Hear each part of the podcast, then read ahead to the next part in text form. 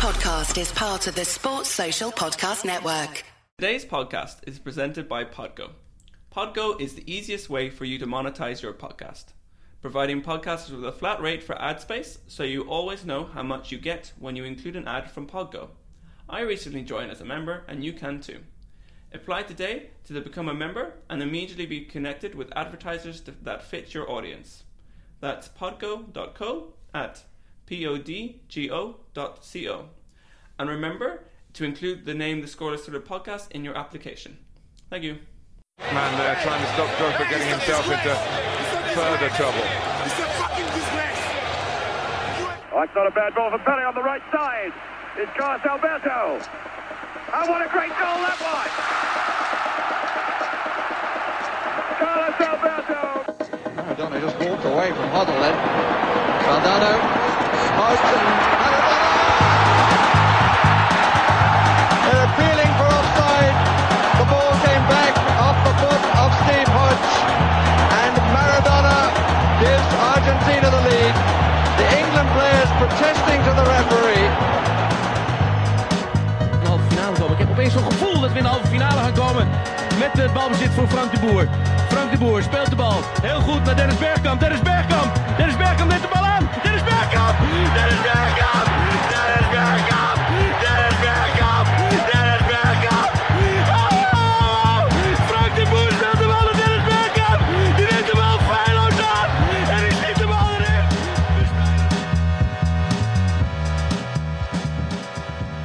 Hello, and welcome back to another episode of the Scoreless Thriller Podcast. I'm your host, Alex, and I'm joined as always by Leon. Leon, how are you doing? I'm doing great. Very happy to be here with you today. And joining us on the line today is Brendan Crowley of All Sports Book Reviews uh, Online. We're going to be covering the book The Miracle of Castel de Sangro by Joe McGinniss, and um, Brendan has agreed to come on the podcast. Welcome to the show, Brendan.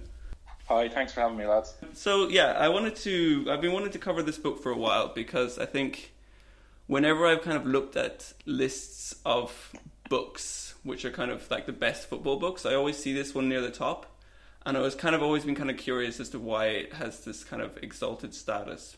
But before we kind of get into like the the book itself and stuff, I wanted to kind of ask you a few things, Brendan, about what exactly you think makes a good sports book exactly, and maybe you can kind of flesh out like what kind of motivated you to start the start the blog and started like writing about the reviewing the books that you'd read. Uh, yeah, so I started the um, blog. I, I think it was after kind of 2016 election in the US. I found all the news media was so negative and so relentlessly kind of doom mongering that I, I stopped reading the news and was kind of re- found myself reading more and more sports books. And I've always every year I'd always kind of done a list of books for friends and passed on recommendations and passed on books. And I kind of I found that I, I just wanted somewhere to kind of collect my thoughts really and, and keep a list to myself. So I kind of started the blog thinking no one would ever read it, but uh, it seems like there's a, a small community out there of people who love sports books too. So got a fair, a reasonable bit of traction and met a few good few people online who are into into sports books as well. So it's been been a really positive experience. What was actually the first book you reviewed for this site? I think I did. A, I reread Andre Agassi's book Open. Oh, okay. And uh, Capture Thoughts there because that was a book that I found really powerful, really kind of motivating, and just just brilliant. And I, so I think that was the first one I put down on paper on the site. When you are picking new sports books to read, what do you think are kind of like some of the main criteria for what you want to cover? Because I know when I myself when I try and find like new sports books to read, it's very like random. It's just like I'll listen to a podcast or like read something in a paper, like oh that's interesting. But is there some kind of do you think there's something that you kind of particularly look for in a good sports book story, or what is the kind of thing? Yeah, I think there needs to be a hook. There needs to be something. If, if you if, if you read a description of it and you don't instantly kind of think that's something that sounds interesting, you probably won't probably won't be that interested. So it's usually either a topic that you haven't thought about or a story that you you would like to learn more or or really good writing. And if it's a writer you know is good or uh, that really kind of sucks you in. So usually I find it's the it's the stuff that's not as well covered, the kind of those angles in the sporting world that you're not as as aware about. Like I wouldn't have a huge amount of interest in reading a book about Wayne Rooney, say, when you followed everything about him. But it, it's it's more that other angle, um, or else just just a really good writer that you know does a really good job. And do you find yourself just generally gravitating more towards concept books or like away from autobiographies? Because I know I think there's like, I think in recent years there's been like kind of fatigue towards very kind of formulaic sort of footballers autobiography, and people are kind of looking more towards like something which is a bit better story and like a bit different than just like uh, an A to Z of sort of a player's achievements and stuff like that. Yeah, yeah, definitely. I think I, I, I won't read an autobiography unless I, I see a good review somewhere or unless I, I know it's someone who's had a particularly interesting life that I that I'd want to read about. Otherwise, they're generally kind of exercises in self promotion as much as much as anything else. So I think certainly I find uh, what you're calling concept books would be one that I, I lean towards a lot more. Yeah, and and like just speaking generally, like this year, what has there been a couple books that you've sort of really enjoyed this year? Like, what have been some of the kind of highlights of the books you've read this year?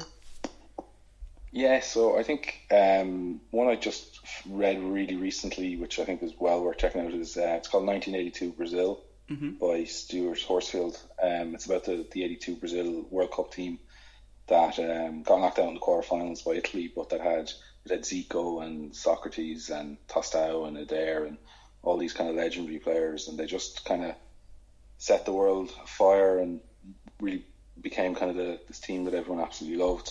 Uh, and then all of a sudden got knocked out in the quarterfinals. So by Brazilian standards, failed. And uh, so the book's I think subtitle is the glorious failure. So it really is something that uh, it, it's it's a celebration of of the team and I suppose the way they played, but it's as much a kind of personal book about the author's kind of the joy of the World Cup when you're a kid. So that World Cup that you you run home from school and you get to watch these unbelievable players that you didn't really know about. Um, so it just really, really while so, so while it's really good about the team, it's it's it's it's as much about I suppose the joy of watching football as a kid and, and particularly international football, which I really love. Yeah, we covered the like we covered the game between uh, Brazil and Italy from that World Cup, and like the one the game where they got knocked out, and I think we watched the game back, and even like watching it back now is just like so kind of the way they played is kind of very iconic, and also the kind of like style and very aura around it, and then also like I think like the mystique is also added, just the fact that they they lost. Like there was kind of like almost the story of like the tragic failure. Yeah, we talked about this, right? That it's bittersweet, and that this just adds to the story and makes it somewhat more appealing, even. Yeah. Yeah, you kind of feel if they won, they would have been kind of oh they're the second best Brazilian team to win the World Cup. They they would have always been in the shadow of the 1970 team, but by becoming the best team not to win the World Cup, uh, they they kind of create this this this other legacy um, and it kind of creates a more endearing story almost. And like, because from I suppose most of us, only one team wins the World Cup, only one team wins the league, only one team's win a cup. Most most fans, your team loses, and it's it's a much more relatable maybe experience. Yeah, yeah, no, exactly. We kind of, um, I think we've covered. I think there's, in if you speak about the World Cup, I think there's sort of like a trinity of sort of like the most beautiful failures. So you have like the Hungary team in 1954, then you have the Netherlands team in 74, and then you have the Brazil team in 82. And those three teams are kind of remembered far more than, like, if you think about some of the more fondly than a lot of the kind of World Cup winners that we've had, especially in like the last recent decades as well. Yeah, I was saying, yeah, absolutely. No, I totally agree with that. Like, if you look at Brazil 2002, no one can, about Ronaldo, it's almost hard to remember who else was in the team. Uh, they really just didn't they didn't capture your imagination. Except for the Germans, they they do remember. Sorry, Leon is German, so yeah, this, is like, this is past oh, World Cup. I, I followed very intensely, um, and it was just I, I, dramatic. I'll, I'll always maintain that Ireland could have won that World Cup. I think we yeah we always do say that Ireland could have won the World Cup if, if you know because we always say well if if we'd beaten Spain in the shoot well if we'd beaten Spain in the shootout then we would have uh, South Korea and then well, we were just as good as Germany. Yeah, Shouldn't we beat them a couple yeah, years ago? So yeah, we didn't have Ballack in the final, so that that that was our downfall. Yeah. So do, do people send you books now at this stage to get you to try and review them? and stuff? Yeah, yeah I, so I, I, get offered a fair few. Um, so I, I, only try and take them if they're ones I want to read, um, because I, I, don't want to do negative reviews. If I don't like a book, I tend to just not review it. Whereas if I've accepted a book from a publisher or an author, you try and review it. Now, there's probably a few I got that I never got to, but um, generally you try and uh, so generally I only try and take them if they're they're ones I want to read, or if, particularly if they're new authors or kind of someone that I might follow on Twitter who, who seems to have good insight. Um, so it is a bit weird. I, I mean, it was weird when people would email me and say, "Would you like some free books?" Um, which was a pleasant surprise. I had no idea that that happened. It shows how little I knew about book world. But um, there's a few publishers who I I read a fair few of their books, and they, that, that they they usually send them to me. Um, so it's it's, it's it, it is a nice perk. But hmm. I, I tend to give them away then after and try and pass them around. Yeah. Do you know if you were to write a book yourself about football? Do you, do you know a topic you'd pick, or is that kind of too too hypothetical? Yeah, no, there was two two topics I was thought about. Uh, one one was Italia '90 uh, from an Irish perspective, until I found that it had been written. This book called Days of Heaven by Declan Lynch, which was just about what Italia '90 meant in Ireland at the time and what it was like, and oh, he captured okay. it so well. I, mean, I, I, think that book's been written now. Uh, the other topic, I there's a real lack of an English language book on.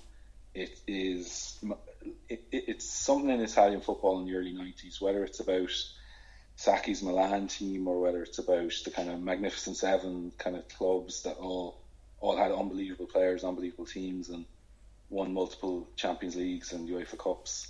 Uh, but there's definitely a gap in the English language writing on kind of early 90s, mid 90s Serie A when it was the league and I think mm. obviously any of us growing up in Britain and Ireland had Football Italia on Channel Four, and it just became this. It was my obsession in the in at the time. We just watched Italian football as much as possible. There was no live. I had no access to Premiership games, so it was Italian games. Um, so I love I love to see more English language writing on that. So I think that's my, my if we win the lottery, that was my. this is sounds like an awesome project spend a year learning Italian, interview everyone, uh, and write that book. That would be the one that I'd love to see. Uh, yeah, you mean you could just like try and copy the Joe McGinniss uh, formula and the yes. approach, the approach, yeah, especially the the learning Italian part. It's, it's very satisfying.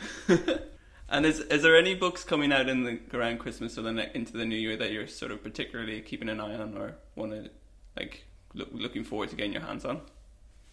Yeah, so I did a Twitter thread the other day. I do one each year, the last few years of, of, of kind of books coming out, and there's about 50 on the list at this stage. Um, so I think there's a couple that jump out. Um, Simon Kuper, who, who wrote Football Against the Enemy, is doing a book on Barcelona coming out later in the year, which uh, all of his books are, are brilliant and well worth reading. Um, there's one on, on the Dutch team, actually, it's similar to the Brazil teams, one by um, Gary Thacker on um, it's called Beautiful Bridesmaids Dressed in Orange about the Dutch kind of unfulfilled glory. Mm. Um, let me see, there's a couple others that, that jump it's a brilliant there. title. Yeah, yeah, I love the title. Um, there's a few boxing books that look really good. Uh, a, company Hamilcar Publications do mm. do brilliant boxing books, and they have a few. There's one on um, Hagler Hearns on kind of the, the two two of the four kings. Their their three round fight that kind of was one of the best ones you'll ever watch. And if you go back back on YouTube and have a look at it. Uh, there's one other that I'm trying to remember. Oh yeah, there's one about it's called The Fix um, by a guy called James Dixon about the first Champions League. It's a year where Marseille were caught up in kind of match fixing scandal mm. and and the kind of the, the corruption around the, the, the early Champions League, um, which I, I don't really know a huge amount about, but it looks like a, a really interesting book as well. So there's a whole list of, on, on my Twitter feed of about 50 odd books coming out, all the ones which are ones I'd like to read uh, next year if I if I got them. I got my hands on them. Are there any sort of like sports covered in books that you've tried to read, but you just can't like maybe something to do with the sport itself, or you just can't quite grasp the topic, or just like they just don't like even though you've tried to read them, just don't quite grab you? Because like I mean, just for me personally, I think sometimes. I, I, I don't really watch tennis much, so when I ever try and read, used to read, try and read like tennis books, I just couldn't quite sort of get into them. Or also like same with like Formula One where the sport just kind of yeah. doesn't grab me. I, I have a weird aversion for an Irish person. I have a weird aversion to books on Gaelic games on, mm. on Irish hurling or Gaelic football, and there's obviously loads turned out in Ireland every year, and I just somehow it doesn't. They don't grab me. I, I'd watch a bit of sport, but the books just don't seem to. I don't know why they never seem to click with me. Um, yeah, I, am trying to think. Generally, tennis. There hasn't. I haven't been too many tennis books that I've read and really gotten into. Um, either. So it seems to be like football and, and the big American sports seem to have the, the main ones. But I don't know if there's any. If, if I'd say it's about a particular sport, or it's just I haven't found the right books that have Yeah. grip me.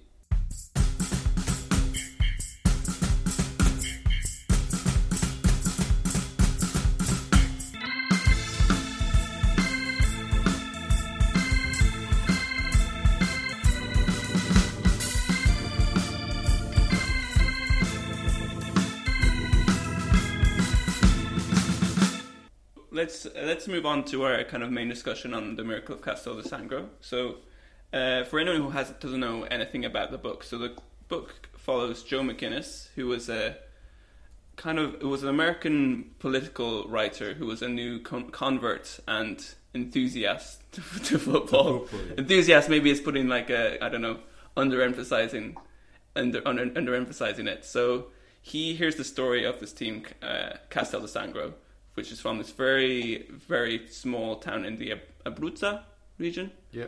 Um, Abruzzo. Abruzzo, yeah, from the Abruzzo region, who have miraculously reached the heights of Serie B. And he decides, after falling in love with football uh, from the '94, like the USA '94 World Cup, so he decides to follow them, move move over from the states to Italy, speaking zero Italian, and follow the team for for a year. And somehow, it just like this story ends up having like everything in, in it. Brendan, can you remember from like when you read the book the first time what kind of grabbed you about it, or why do you think it kind of had that kind of effect? You'll start even earlier. Like, what was the hook? Because you talked earlier about you, if you if you want to read a book, like you want to have something that sparks your interest. What what sparked your interest with this book? Why why did you start reading it? Yeah, so I, I think I picked it up because it just it was something I hadn't seen anything about, and I'd read some of the American kind of books that covered where someone would go in and like John Feinstein would go in and cover a sports team, but I didn't really I didn't really see many football books that were like that. Um, I think it, Italian, as I said, Italian football always fascinated me. I definitely played like Serie C on Championship Manager back in the day, uh, so I'd seen the name at some point. So it was it was a kind of a, a mix of mix of things like that. Um, so I read it. it wasn't it wasn't long out. I think it was pretty only out a year when I read it, and I was I think it was pretty seventeen or eighteen, and I just I just found it fascinating. It just totally gripped me. I think I was jealous of the idea of going over to Italy and, and following a team, and, and so the idea of it, the idea of the book really appealed to me. Um, and then was, as I said, I was blown away then when I when I started reading it. Yeah, I think for me, when I when I started reading the book, what kind of like grabbed me and made me want to just keep reading more and more and faster and faster, is the kind of way that he writes and how he's sort of able to bring characters and the place alive. Right, Leon? Yeah, I completely agreed.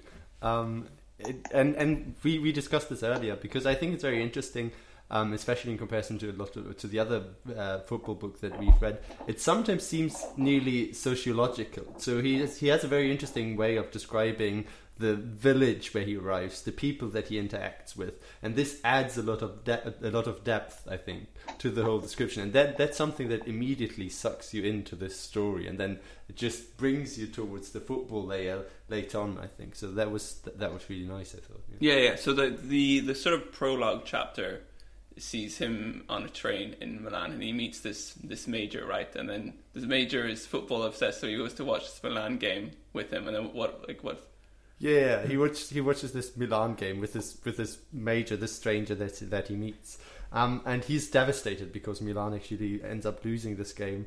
Um, and then he says this this major character says that um, this lists among the calamities that has happened um, in the last year, just right next to his childhood house uh, getting flooded and um, his senile mum ending up in an elderly home. So it kind of shows you how football crazy, what a football maniac this person Yeah, yeah. was. So, so Milan lose the game, and then like, the major just leaves the flat, and then just, just he doesn't leave. Like he just writes him a, a message saying, "I'm besotted with, you know, with with uh, with sadness over this result," and just leaves him a note and just leaves the flat for three days. Yeah. and that gives you kind of a bit of a window into into like what like what McGinniss is kind of trying to, to uh, uncover and also like show is the sort of fanaticism for football in Italy, and also like show bits of the culture. But yeah, so he like McGinniss ends up in the village in in Castel de Sangro, and there's just like so much goes on between in the whole in the, in the season. I know there's so many like characters which he brings to life, but I think what really I really enjoyed is how sort of he makes these matches between these like which he describes as these very sort of not particularly beautiful like small cities and towns in Italy, and then their games against Castel de Sangro, and like how and he, he drums them up, and he gets drum, drums them up and drums them up, and then you make you, at the end like towards the game, you end up feeling like oh this is the biggest match in history, you know, like Castel de Sangro against Bari or something, you know. Yeah. Yeah, and then I, I guess my question also to you, Brendan, would be because, um, as I already said, that especially the people that are described and kind of even the landscape, but also this, the, the the social environment um, where McGinniss is in, all of this was very vivid. I felt like in the description, but then sometimes when he described the matches. Um, I think you could maybe tell that he was not as experienced, maybe, as some other authors in this genre. Um, and so I wanted to ask you: Do you think um, him having somewhat of an outsider expected because he's very, a very new fan um, of football? Um, do you think that added, or what do you think it added also to his description of his year in in, in Italy? And where what were the downsides of this? Maybe. Yeah, yeah I, I suppose it's it's more about it really became more about fanaticism than it became about football. It, the Yeah. football was kind of the, the vehicle that that he got hooked on, but it was more about being hooked on something uh, and and kind of getting wrapped up in the town and the, the fanaticism within the town. So like he, he clearly didn't have. There's often you can tell when it's an American who doesn't know much about football writing about football. There's a particular style, and it very much read like that. So, but but it became all about the result, and I think what you found when you're reading it was it was really you were you were reading about the match to get the result as much as because you want you, you kind of the way he wrote about it and the fanaticism he brought sucked you into the to the game and Yeah. into the team. So I, I think being an outsider probably helped in some ways. They didn't get bogged down in, in some of the nuances and his kind of his own tactical ideas were were weren't the most well developed, I suppose, at the, at the best of times. So you it, it became less and less about about the intricacies of football. It wasn't one. It wasn't. Uh, and, and, but it, it does broaden it out and open it up to a wider audience. Like I, I gave the book. I remember after reading it, I gave it to my dad, who has no interest in football whatsoever, but it would have known Joe McGinniss. Someone would have been interested. Oh, you're reading a Joe McGinniss book, and he would have enjoyed the book. Uh, Yeah. without having any particular knowledge of football. So I think it does it does make it a different book than if it had been someone with an intricate kind of tactical insight trying to bring that out as well. But I think also on the other hand, I think in you mentioned in your review that like when you went back and reread the book, I think like when you were no longer sort of in your late teens and stuff, his sort of personality and how he sort of um, forced himself always to like the center of the story, it rubs up against you far more than it did back then. Yeah, I, some, I somehow missed this when I first read it. I, I, I somehow didn't it didn't dawn on me, I suppose, or it didn't bother me how how much this was about him and his experience and his kind of sense of he knew what was right and his moral kind of crusade and all that. For some, I, I think I when I first read it, I got totally wrapped up in the story and what was going to happen and these people and this kind of the the life in, in the village and, and the team and, and I got wrapped up in it. It was only when I went back and read it um, a couple of years ago that I really couldn't get over how just how much it was about him and he he didn't come across as a particularly likable guy yet somehow with a weird endearing charm that made people like him eventually. Um, so it was kind of like throwing tantrums with officials and kind of picking fights and all this kind of stuff. Um, I, which definitely I think when reading it with a more critical eye, I kind of found God. I don't think I'd have. I don't think I'd want to have spent much time in his company. Yeah. Um, whereas I, I, I somehow totally missed that the first time. I don't I don't know what what, what kind of why how I missed it, but I think certainly the first read of it, I, I really didn't pay attention to him. It was more about everything else going on around him. Yeah, but what do you think has changed? Is it that you've become a more critical reader, or is it just you reading this book for the second time? Um, or is there anything else that explains this new reading of the story? I, yeah, I, I was thinking about that. I'm not sure. Partly, I think just being a bit older a bit more cynical in the world, uh, which is a sad thing to, to admit. um, We're all more cynical. Still like the ideologists here, the young. Yeah, and so I think it was partly that. Partly it might be because I, I was less. There was no nerves, I suppose, about what happened. The tension is when you reread something, the tension is reduced. So maybe when you take out the kind of tension of how will this season go, maybe I uh, I was more critical, and maybe because I read it after setting up the blog, so I would have thought occasionally what would I say about it. So may, maybe the act of reviewing changes the experience of reading, um, so that could explain it as well. Yeah, I think for me, like his like his the nature of his sort of being an outsider and also his kind of naivety about the world which he like which like of, of Italian football which he inserts himself into. I, for me, I think it's it's both the strength of the book and also like a a a weakness, right? Because I think the way that he's sort of like he's obviously got this newfound fanaticism and stuff, and like the way he writes about that, I'm not sure a more kind of seasoned football writer or someone could could could, could quite capture that the way he does. But then also the way he reacts to certain things, I think, is also is demonstrates his kind of lack of knowledge or preview or like background research on the on the sort of area and also football culture. Right, Leon? Yeah, no, I think I think I agree. It's like maybe the football puberty. he, still, he still feels very everything very strongly, um, the highs and the lows, and it's not maybe not very mature, but yeah, I think that there's a lot of value to be found in this, um, and I think it it builds also throughout the story. Right at the beginning, it's more of the um, a perspective of just someone who's not part of the community, but then he gets more and more involved, and he also feels more and more strongly about the wrongdoings that are going on um, as the story develops. Mm. Yeah, I think we should probably preface this bit with the kind of spoiler alert. So if you don't want the ending of the book to be spoiled for you, then just skip the rest of this, like this bit of a discussion. But Castel de Sangro have maintained their survival, so they're going into the last game and it's a dead rubber where they've, they've you know they've they had the big finale the game before where they were able to to um, stave off relegation, and then the last game they play against Bari, who need a win to go up, and so uh, it's kind of prearranged basically that the game will end three one, and Joe overhears so he before he goes on the trip to the game, he one of the players comes up to him who's unnamed and he says uh, Joe, I've loved being on this like journey with you, but please don't come to the last game. And he ignores the advice and overhears some of them at the poolside kind of discussing what the result of the game must be. That Bari must win three one, and they can't. They have to score to make it not look too bad. And he obviously like loses his shit over this. I mean, he does. Yeah. He loses his shit basically over this, and it's like calling them all cowards and just like shouting at them and feels this very personal betrayal over it. And then the game happens and obviously it's three one result.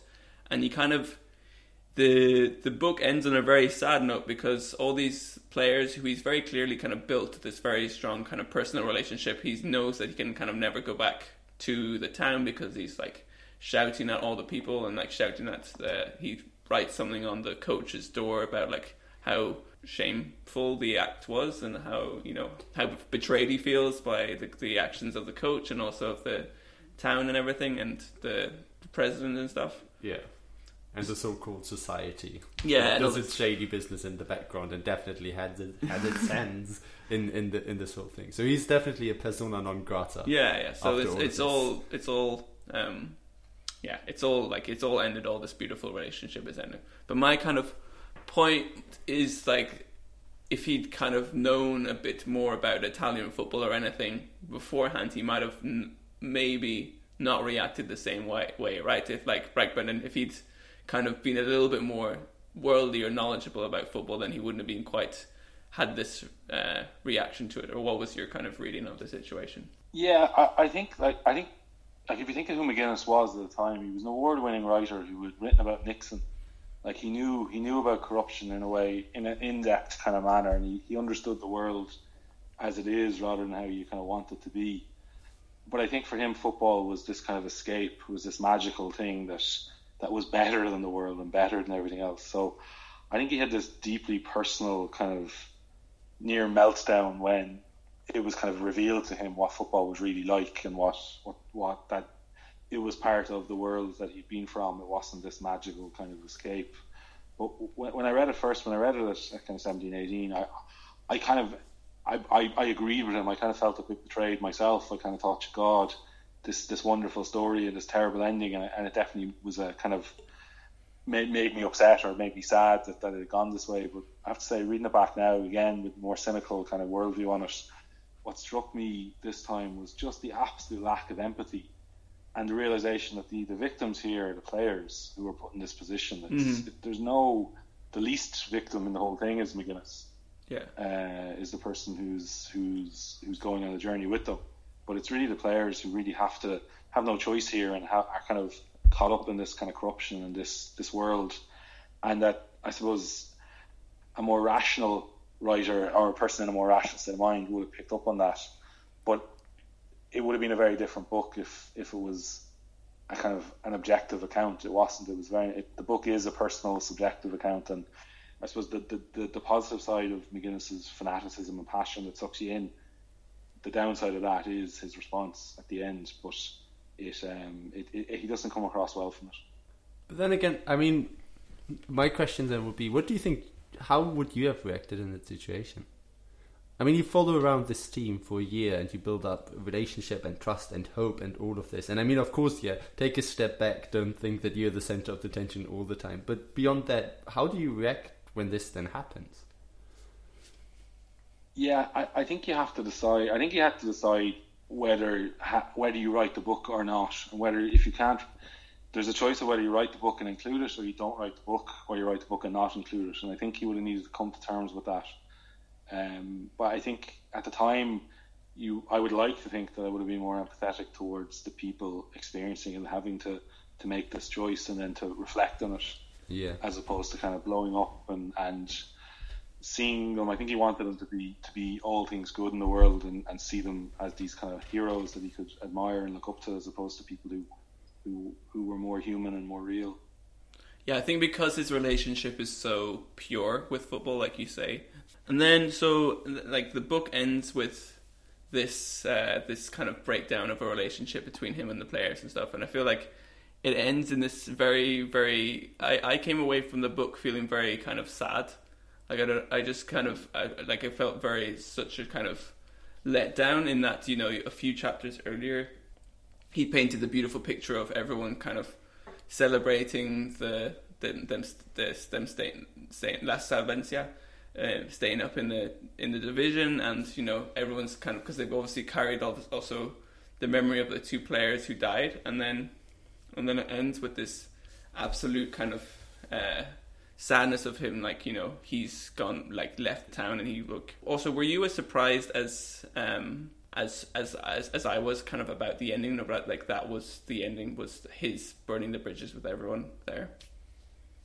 Yeah, I'm surprised he mentioned it. I, hmm. I, I think, I think I would have thought that if that had happened, that he would have, he would have turned a blind eye and he would have seen that that this was a story that he could, he could tell in a particular way, and that he might have, of kind of hinted at it, or he might have found some way of not putting it as abruptly. But I think because his reaction was so severe at the time, he, he didn't have that option left. So, yeah, there's a sadness that that someone like he had this incredible life experience and there's a version of, of it where he could have had these friends for life. He could have been spending his summers holidaying there. He could have been a really rich, rewarding kind of part of his life, and, and he he threw it away in some ways by the way he reacted. But but I think because the, the fairy tale had been shattered, maybe he never could have gone back anyway. Maybe he never could have forgiven them, rather than them not being able to forgive him afterwards. So it's it, it, it's one of those things where when relationships like that break down, it's it's sad, but it's part of the strength of I suppose in non-fiction books, it's stories that happen as opposed to stories that you craft. So in some ways, it's a truer reflection of the world. It, it kind of shatters the fairy tale illusion, uh, which which happens, I suppose, more often than not in sport. So it it adds a depth and a kind of a it adds a something to the book that that it goes beyond just this fairy tale story and becomes a kind of a I think as a reader, you kind of realize you can get caught up in the story too, and then your own expectations and hopes and are shattered too. So it, it gives the book a kind of a truism or realism that that, that helps it step up a level, and it does add to its status as a classic. I think. Yeah, yeah, no, I think you're right, right? Because I think if I'd if the book ends two chapters earlier with them celebrating their like them their survival in division, then it's like, oh, it's a great story, you know, it's a happy story. But then it's like then this this bit comes on in the end, and it just like just sort of in some ways tears up everything which has come up previously, right, Leo? It's bittersweet again. Yeah. like we discussed earlier. Um, but, but yeah, but also my question was, I mean, I, I completely agree that the way he approached, especially the player players afterwards, was um, questionable. But then again, I do think that someone who writes about football and also um, his experience uh, in Italian football isn't doesn't doesn't he carry the responsibility to also point out these shortcomings of the sports? I think it depends if you think of the book as journalism or as as, as not journalism. I do think there's a difference between non-fiction non-fiction sometimes and, and pure journalism. So it's whether you wanted the readers to, to come away with a good understanding or you wanted to tell a story about a town and a time because all non-fiction is, is subjective and put through the lens of the, the author. So I, I assume everything I read that there's there's hidden truths, there's things beneath it. If you look at the the official history of anything is always not what happened, but the, the way people remember it and the way people choose to remember it. So, in some ways, I suppose it is admirable that he, he, he showed the truth as he experienced it. But what it does bring out at the end is you realise that there was other things going on behind the scenes all along, and all you can ever get from a book is the truth as the author experiences it. So, I don't know would it have been any less authentic if you left it out ultimately because we you always only get some bit of the story. Um, I don't know if you've ever worked in an area, if you ever work in an area that gets covered in the press, you'll very quickly see how little of what's in, in the media is, is reality and not through any desire of journalists to mislead, but through just if you're not through the you only ever see one side of perspective or only some part of the the actors involved will be talking to the journalists. So I don't think it's any less. I don't think it would be any. I don't. I don't think he has responsibility as it's not a work of journalism. But I, I do think he probably made the made the only choice he could make because of how he reacted. It would have become an untrue story if he if he didn't express his, his own reaction because the whole rest of the book was about his experience and his reaction. Yeah, and I think at least his ambition was to give a truthful account of the experiences and the miracle of um, um, yeah, the Castel di Sangro football team, right? So even though it was not pure journalism, and I completely agree here, he does had like some kind of um, um, idea of of of, a, of of having a truthful account that shows the different perspectives on this. And I mean, what I found interesting was that I, I at least, I mean, he conveyed um, that he was angry with the players and that he burned the bridges, mm. as Alex said. But me as a re- reader, I didn't go out of this um, blaming the, the players at all because what he also does throughout the book is he shows how there is this eminence Le, grise the the background. Societa. exactly, uh, Mr. Rezza, uh, who himself In works within a, in a network. Um, um, which which is very much involved in the whole um, story of the football team, but also of this match fixing event and all of this. So, um, but also with the life in the town in general. So I feel like even this part at the end kind of fits very neatly into the whole story that is portrayed, namely that it's one of a of a lovely city where there's a lot of social interaction and social bonding, but also where there's some shady business going on left and right. Yeah, no, I think the, the, the, the strength of the book is, like I say, is that how it brings to life. I think, like, what I really, I really just when I think about the book, and when, I read it again, like think about the, the go think go back to thinking about the book. What I will, the images I'll get will be sort of like how he paints the picture of the team always having the dinner together in the pizza in the pizzeria, like every lunchtime, and like the, the characters and stuff, and also how Jaconi, like like sort of like crazy, crazy coach Jaconi, whose only English phrase he knows is bulldozer, and it's just like the characters within it and stuff. And I'll remember that stuff far more than any of the kind of descriptions that um, McGinniss may have had of like the football matches, which were some often quite limited, and also like you, you're like I say, like you said before, your our viewing of the story is purely through his perspective. So for all like all the way through the book, he's always talking about how one of the goalkeepers, De Juliis, is is is t- shit and terrible, and how the one that he likes, Lotti, is amazing. But I mean, for all we know, that he could have just had a terrible perspective on which was the better goalkeeper. Like it's all purely like maybe it's driven by um, driven by his perspective. So I can understand how, like like Brendan said, that there can be too much of his perspective in this story, right? So that you know sometimes uh, if he'd sort of drawn back uh, some of his opinions from the book, then maybe it would have had a more you would have got a more overall view of the of the picture, but maybe you might not have got quite a sort of like iconic or maybe like a memorable view on what's going on.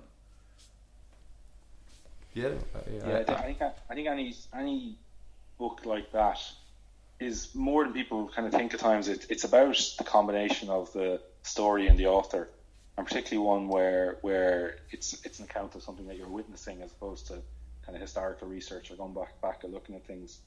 And it's very much I think the book the, the, the book is is iconic and is a classic because of the combination. I think if someone else had gone and watched the team, you could have had a very interesting story and a very good book, but you would have had a different book. And this one has resonated with people and, and kind of survived the test of time. So the combination worked for, for mm-hmm. good or bad. It definitely worked. If if a friend of yours came to you and was like, "Oh, I'm thinking of reading this book," would you still like absolutely recommend that they would read it, or would you also have some reservations about still, like, No, I, have to read it? I 100% recommend. It's it's an experience, and it's as you, as you said at the start. I think Leon said it's it's so vivid and colourful, and even just as a book about Italy and about the region, and you you, you can even even having read it maybe two three years ago last time, you can picture the meals, you can picture the people. Um, it's it's a really good piece of writing, uh, in, in, from a narrative sense, a descriptive sense. So it's it's it's well worth reading, and I think anyone would get something from it. Even if you come away at the end disliking McGinniss or being frustrated, you'll you, you'll find it a really interesting reading experience. Yeah, no way. We I think we both agree from what we, our experience of reading it is. So um, I think that brings everything that we wanted to discuss uh, on the book to the end. Thanks a lot for joining us on the podcast, Brendan. yeah. Thank no you so problem at all. much. Thanks for having me. Yeah, and uh, yeah, I hope to I hope we can have you again another time. It would be it would be good. Yeah, So definitely keep up the good work. I listened back to a, a good few of the episodes, and, and they're really enjoyable. So keep up the good work, lads. Cheers. Bye bye.